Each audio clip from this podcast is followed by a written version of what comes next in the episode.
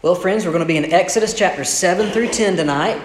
And if you did not happen to grab a paper on the way in, you're still welcome to do that. There should be some in the back and certainly some in the front that are left here. And so you can uh, feel free to avail yourself of that. Um, it's always difficult when we're preaching or teaching through narrative to cover so much ground um, because the themes uh, sometimes they take up multiple chapters, and but then to read four chapters of the Bible uh, all together would be would be quite the, the feat here. Um, but why don't we um, why don't we do the best we can?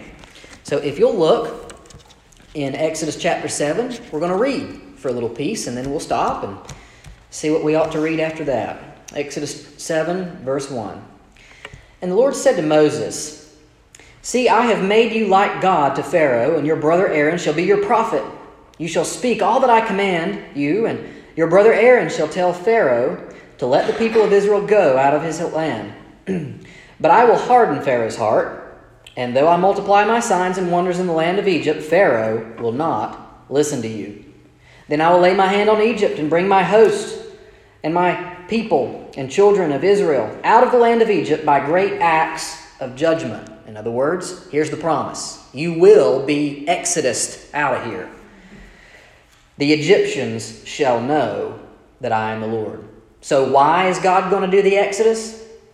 To make his own fame known among the nations, right? Where else do we see that in the Bible? In the Great Commission. God is going to make his fame known among the nations by the gospel going forth. So, we see a, a glimmer of this in the Old Testament here.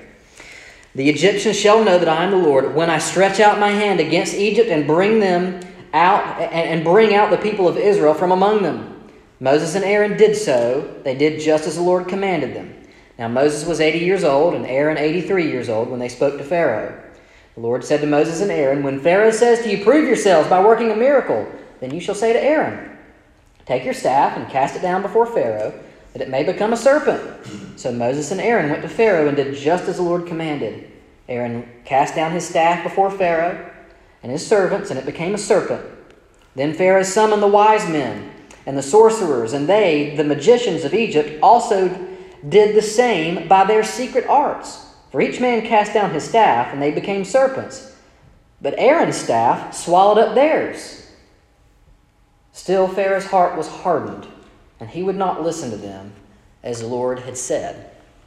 So now you know, perhaps if you've read through Exodus, you know what happens next. We start going through a number of plagues, and, and it seems that with each, with each act of judgment that God puts onto Pharaoh and onto Egypt to try to teach him that let my people go, Pharaoh kind of always walks up to the water's edge and he gets kind of close to obedience. He gets kind of close to obeying the Lord God. And then as soon as the pain is removed, he, he backs up a little bit, right? Uh, it's temptation for us, right? To obey God uh, during when things are painful, right? And then when the pain goes, like, okay, I guess I guess I'm in God's favor now, and I can ease up a little bit, right? Things like that are very tempting, uh, at least to me, and maybe maybe so for you. If you look in verse 17 in, in chapter 7, you'll see a pattern beginning to emerge. Thus says the Lord. You see, this is this is talking about the plague of um, of water turning into blood. Thus says the Lord God: By this you shall know that I am the Lord. So even his acts of judgment, everything that he's doing, are meant to tell them who he is, that he has power even over the creation which he made simply by speaking. Um, and then, of course, chapter 8 talks about the plague of, of frogs. Um, Let's see if I can find a good place to pick up. Why don't we pick up in verse 8? We get a glimpse into Pharaoh's heart. Chapter 8, verse 8. Then Pharaoh called Moses and Aaron and said, Plead with the Lord to take away the frogs from me and from my people, and I will let the people go to sacrifice to the Lord. Moses said to Pharaoh, Be pleased to command me when I am to plead for you, and for your servants, and for your people, that the frogs be cut off from you and your houses, and be left only in the Nile. And he said, Tomorrow. I don't know why he would want to wait, you know, but that's what happens. Moses said, Be it as you say, so that you may know there is no one like the Lord our God. The frogs shall go away from you, and your houses, and your servants, and your people. They shall be left only in the Nile. So Moses and Aaron went out from Pharaoh, and Moses cried to the Lord about the frogs, as he had agreed with Pharaoh. And the Lord did according to the word of Moses. And the frogs died out in the houses, in the courtyards, and the fields, which seems like it would be a plague of its own. And they gathered them uh, together in heaps, and the land stank. I believe in the King James it says stanketh. I'm not sure though. That's, that's a joke. Swing and a miss. All right. Verse 15, right? Um, but when Pharaoh saw that, they, that there was a respite, right, and there was a break in the pain, when Pharaoh saw that there was a respite, he hardened his heart and would not listen to them. But even God knew what Pharaoh was going to do, as the Lord had said. So a third plague comes uh, of gnats, a, a plague of gnats. And of course, says this in verse 18, chapter 8, verse 18. It says, The magicians tried by their secret arts to produce gnats, but they could not. So if you're noticing here, yes, it's possible by these demonic forces to, to sometimes replicate what God did. Here with the gnats, they can't even do it. With the, with the serpents, they were able to do it, but God showed his preeminence God showed that he was even over the sorcerers and the magicians because his staff swallowed the others, right? There's these little signs, and now the magicians can't even, they can't reproduce this one. And then, of course, in, beginning in verse 20, there's the, the fourth plague of flies. Um, and we see, if you notice, in verse 22, chapter 8, verse 22, look what it says. But on that day I will set apart the land of Goshen, where my people dwell, so that no swarms of the flies shall be there. Why? That you may know that I am the Lord in the midst of the earth. So God is being very specific about what's going to happen, where it's going to happen, where it's not going to happen. Why? To show who He is. Verse 23 Thus I will put a division between my people and your people. Tomorrow the sign shall happen. Let's see.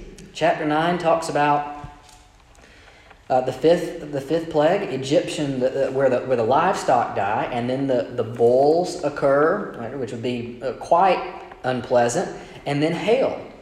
And if you look, um, verse fourteen, chapter nine, verse fourteen. For this time I will send all my plagues on you yourself, and on your servants and on your people. Why? So that you may know that there is none like me in all the earth. For by now I could have put out my hand and struck, and struck you and your people with pestilence, which just means disease or death, and you would have been cut off from the earth. But for this purpose I have raised you up. Why? To show you my power, so that my name may be proclaimed in all the earth. In other words, whenever God moves in salvation and in judgment, he moves so that others can know exactly what kind of God he is. I don't know if you notice here, after Pharaoh begins to get a little tired of this, in chapter 9, in Exodus 9, verse 27. You know, friends, out how I told you that sometimes it's very easy for us to speak about our sin as a category, right? Uh, yes, I have sin. We're, we're all very comfortable with that kind of language, sin as a thing. But when we get to start, when we start to talking about our sins, our individual sins, it gets a little more uncomfortable, right? And that's why when we have our nights of guided prayer, I think it's it's uh, important way up front for us. We get together, and one of the first things on the sheet that we do is quietly to ourselves in between the pews, we we ask God to forgive us for the sins that we have committed, the specific things. Notice how Pharaoh responds in this way. Chapter 9, verse 27. Then Pharaoh sent and called Moses and Aaron and said to him, This time I have sinned. You mean it, it took, it took that many, it took seven plagues for you to think up one thing that you've done bad? It's like, talk about a, a hardness of heart that's, that's going on in Pharaoh here. This time I have sinned. The Lord is in the right, and, and I and my people are in the wrong. Well, friends, we're happy about progress right? Pharaoh's making some progress. But it's really interesting how he, how he looks on himself and how he thinks of himself. And oh, believe it or not, lo and behold, chapter 10, verse 2, look what happens. Chapter 10, verse 2. And that you may tell in the hearing of your son and your grandson how I have dealt harshly with the Egyptians and what signs I have done among them, that you may know that I am the Lord. This is a great little hobby if you like to just underline in your Bible. If, you, are a Bible underliner, just going through the book of Exodus and underlining every time that God says, I'm going to do something so that you will know who I am. Friends, that's why God moves in history, so that we can see who He is and then give Him the worship that He's due. Um, uh, I tell you what, that's probably enough for us to begin going through the lesson tonight. So if y'all are ready for me to start preaching, we'll start. Y'all, y'all thought I'd already started, didn't you? All right, so this that, that that groundwork will make things a little easier because now we're just going to go through and look at some themes. Okay, so the battle between the seed of the serpent and the seed of the woman intensifies as Pharaoh enters into a direct confrontation with the Lord God. Who do you think is going to win? Spoiler alert, it's not Pharaoh. Okay? We gain insight here into the human heart. We learn about the human heart, which is like our hearts. Many times, our hearts, outside of Christ especially, our hearts are a lot like Pharaoh's. They're hard, they don't want to do the right thing. We learn about human desires. We learn about the power of God over each of his created beings. The sovereignty of God is on full display. The only question is will Pharaoh yield and will Moses trust? So, God's power over the human heart. I want to deal with, with a couple of things here. Uh, the ways that Exodus speaks of the hardening of Pharaoh's heart. There's really three categories here. And I've given you uh, little snippets there in italics. Sometimes we see God say, But I will harden Pharaoh's heart. Okay? So God can do the hardening. Sometimes it just kind of speaks in the passive voice. Doesn't say who does it, it just says that it happened. Pharaoh's heart was hardened. At one point, it says Pharaoh's heart remained hardened. And then at another time, it talks about Pharaoh doing the hardening. It says, But Pharaoh hardened his heart. Okay? So these are really just different glimpses into the same diamond. If you turn a diamond in the sunlight, you see a different, a different glimpse of it, a different color, even, a different shine. The Bible speaks of the hardening of Pharaoh's heart in these ways. I've given the scripture references. Chapter 7, verse 3, 9, 12, 10, 1, and 10, 27 is spoken of as an act of God. God says, I hardened his heart, or I will harden his heart. In the passive voice, you know, his heart was hardened. There's four, four of those in these four chapters.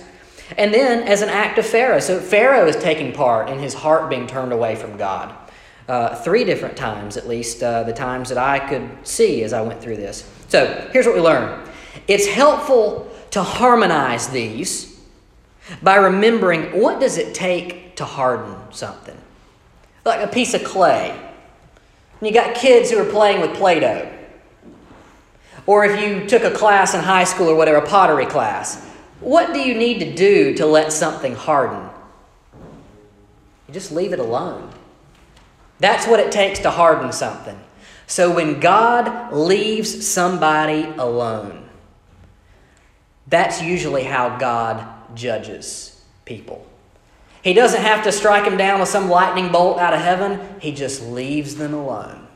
And friends, that is a scary, scary thing.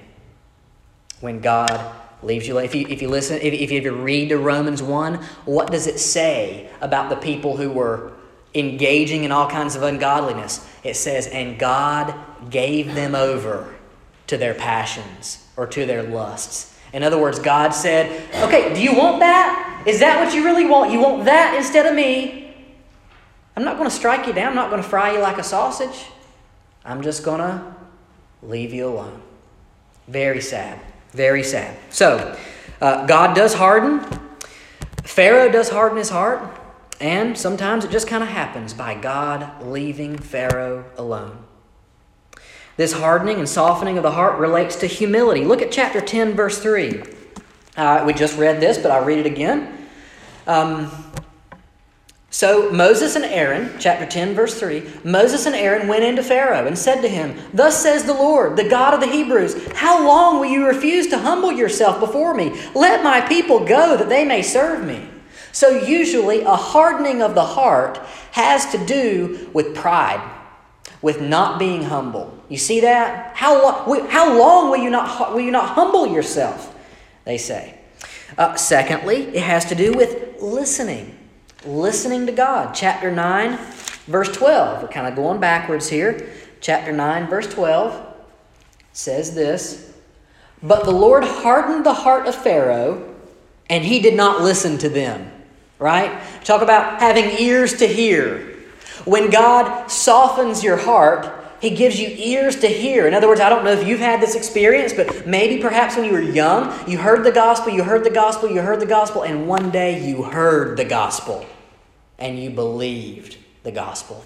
God opened the eyes of our hearts. He, he opens our ears. He gives us ears to hear. And it all comes from Him. It has to do with listening to God and hearing uh, His message. And then, thirdly, hardening and softening have to do with accomplishing a purpose of God. So if God's got a purpose that He's going to accomplish, He will accomplish it by hardening or softening hearts.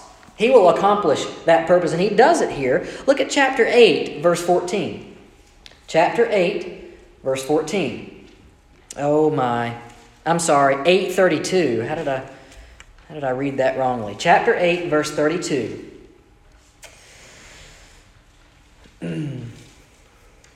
so Moses, uh, let's start it in verse 30. Chapter 8, verse 30. We'll read 30, 31, and 32. So Moses went out from Pharaoh and prayed to the Lord. And the Lord did as Moses asked and removed the swarms of flies from Pharaoh, from his servants, and from his people. Not one remained. But Pharaoh hardened his heart this time also and did not let the people go. So God's got something more that he needs to teach through this situation. And what happens? Clearly, God's not taken by surprise at this hardening of Pharaoh's heart. It happens. It happens so that God can further demonstrate who he is. There's a purpose behind it. Look at chapter well, 10, verse 2, we were just there, making a different point at 10.3. Look at 10.2, chapter 10, verse 2. And that you may tell in the hearing of your son and your grandson how I have dealt harshly with the Egyptians and what signs I have done among them, so that you may know that I am the Lord. In other words, God moves, He hardens hearts, He softens hearts, so that others can hear in this case, so that the, the, the, children can be told about this God, so that the grandchildren can be told about this God, and so that the nations can know that I am the Lord, says God. There's a purpose behind it. And then look at 10, verse 20. Um, let's, let's look at 19. and the Lord turned the wind into a very strong west wind which lifted the locust and drove them into the Red Sea. Okay, so, so God is getting rid of the locust for Pharaoh, for Pharaoh's benefit. Not a single locust was left in all of the country of Egypt. This sounds like a great opportunity for Pharaoh to be like, okay, I get it. But what happens? But the Lord hardened Pharaoh's heart, and he did not let the people of Israel go. Wow. So God can harden his heart so that he would he would not let the people of Israel go because God has something more to teach his own people who are fickle. I mean, his own people are looking for signs all the times, right? His own people are asking for signs. And so I think what, I don't know the mind of God, but what God's doing here, all right, I'll give you a bunch of plagues and I'm going to make you sit through every single one of them. You want some signs? I'll give you some signs and I'll harden Pharaoh's heart so that you have to sit through every last one of them. Maybe, maybe uh, speculating here. This is thus thinketh Greg, not thus saith the Lord, right? So, the takeaway is this even the things that we think we have control over are ultimately influenced, ordained, or directed somehow by a good and sovereign God. He has good ends that He will accomplish even through terrible means. God will accomplish good ends. How do we apply this? This is what I've come up with. As we consider our own hearts, as we consider the hearts of our family members, maybe you have family members who aren't walking with the Lord. As we seek to evangelize people in our community, as we give money so that missionaries can go to the hardest places in the, the, the different corners of the earth, as we seek to make disciples here at Trenton Baptist Church, we need to be crying out to God for a softening of hearts. Why? Because only God does that work. When we share the gospel, we want it to fall on good soil. We want it to fall on ears that are ready to hear the gospel so that God can combine faith with the truth of the gospel in folks' heart and they can turn and repent and believe and, and follow Him for the rest of their lives. So, also, when we see gaps, when we see gaps in our own sanctification, our first response should be to ask God to give us a supple heart. God, would you soften my heart so that I can change, so that I can be more like Jesus? I've been praying this for myself as we have been going through James. I've tried to figure out what are the best things I can give you all, I give the people here at Trenton Baptist Church as resources as we go through James. So we've got, you know, our men have had these scripture journals and and then we do the you know the family guide and the little catechism for kids and stuff like that. I thought that maybe another good resource would have been like good recommendations for dentists because I, I mean every week I get kicked in the mouth I mean, just get kicked in the teeth by the book of James, right? Um, and so whenever we get uh, uh, kicked in the mouth by the word of God, we ask God, Oh Lord, help this not to fall on my deaf ears. Change me by it. Would you give me a soft heart so I can respond to you? We also learn about the unbelieving nature of man. Outside a work of grace on human hearts, mankind is desperately lost.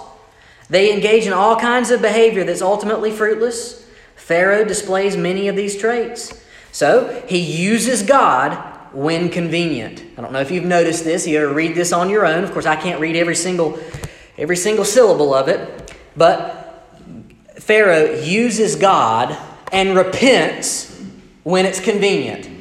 Pharaoh repents when it's in his best interest to do so, when it's going to make life a little easier, when it's going to make the road smoother. Pharaoh has a knack for being pressed into obedience until the pain and the pressure goes away. And there's chapter 9, verse 34, which we actually talked about a little bit ago. Here's a quote uh, Lenny Miller is no famous man. He's actually the father of a very good friend of mine. And he's a pastor in South Carolina, and he put this on uh, social media just last week in one of his sermons, and I thought it was incredibly uh, good for Exodus. And he said this Anyone can find God useful, only believers can find God beautiful. Right? God is not a means to an end. Right? God is not somebody we come to so that we get stuff. We come to God because He has made us see Him as beautiful and because He is the treasure, not His gifts that He gives us, but He, Jesus, He Himself is the treasure. There's also in Pharaoh a partial recognition of sin.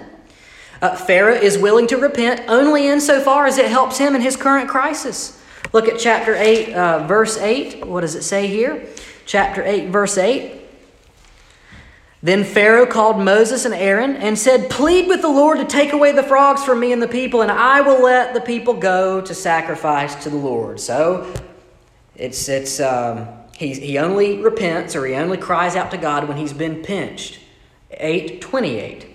Chapter 8, verse 28 says this So Pharaoh said, I will let you go and sacrifice to the Lord your God in the wilderness, only you must not go very far away. Plead for me.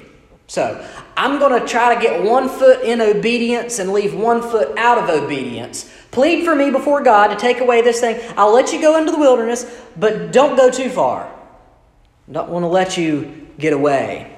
And then 927. Chapter 9, verse 27.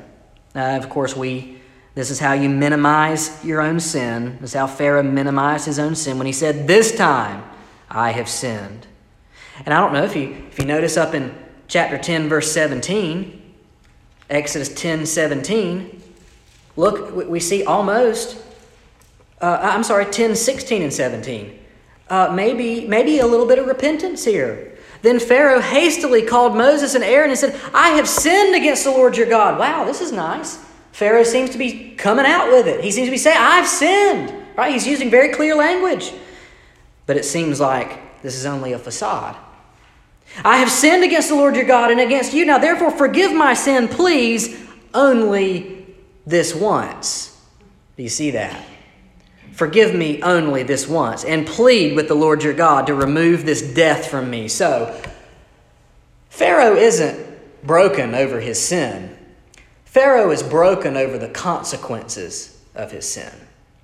And those are two different things, right? Those are two different things. Then we see a callousness to miraculous signs. Pharaoh seems to be callous to these signs.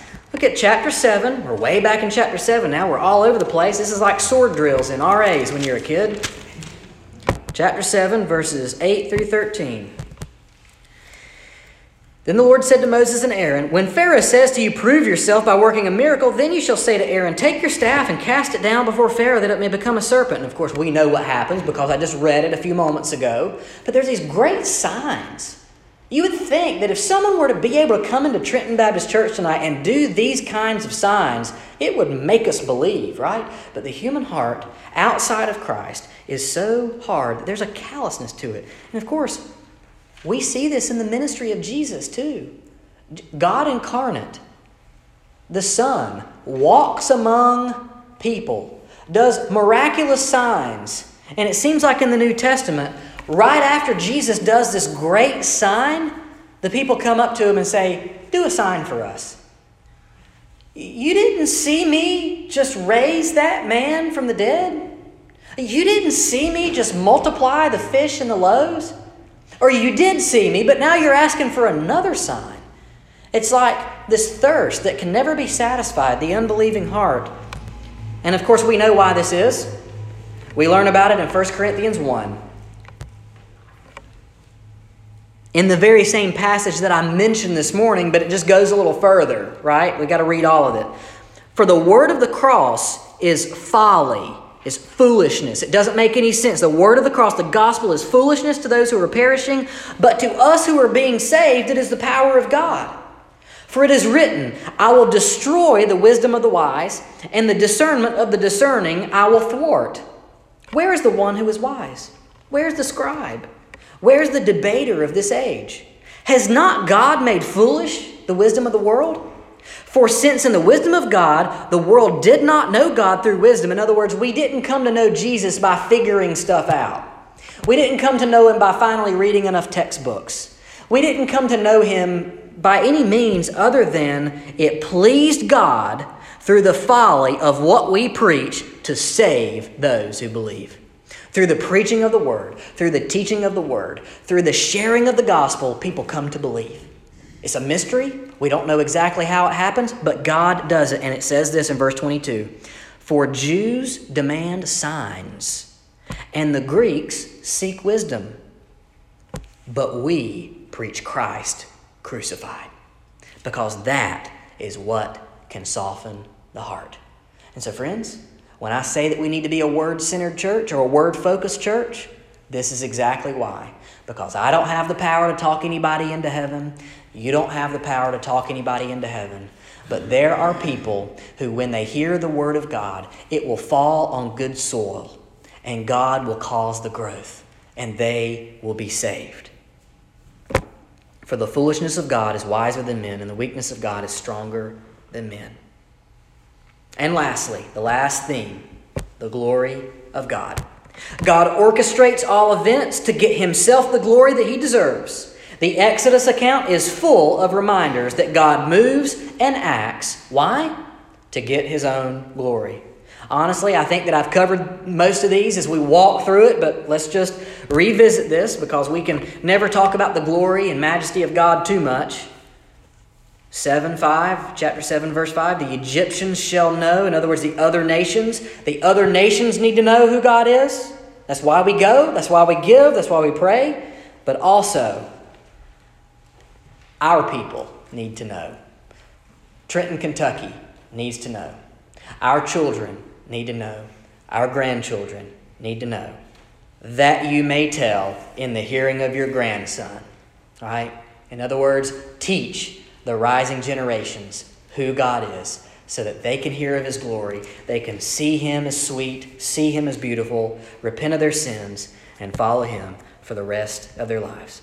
So here's what we learn God is jealous for his own glory. It's a good, holy kind of jealousy, not the kind of jealousy that we experience.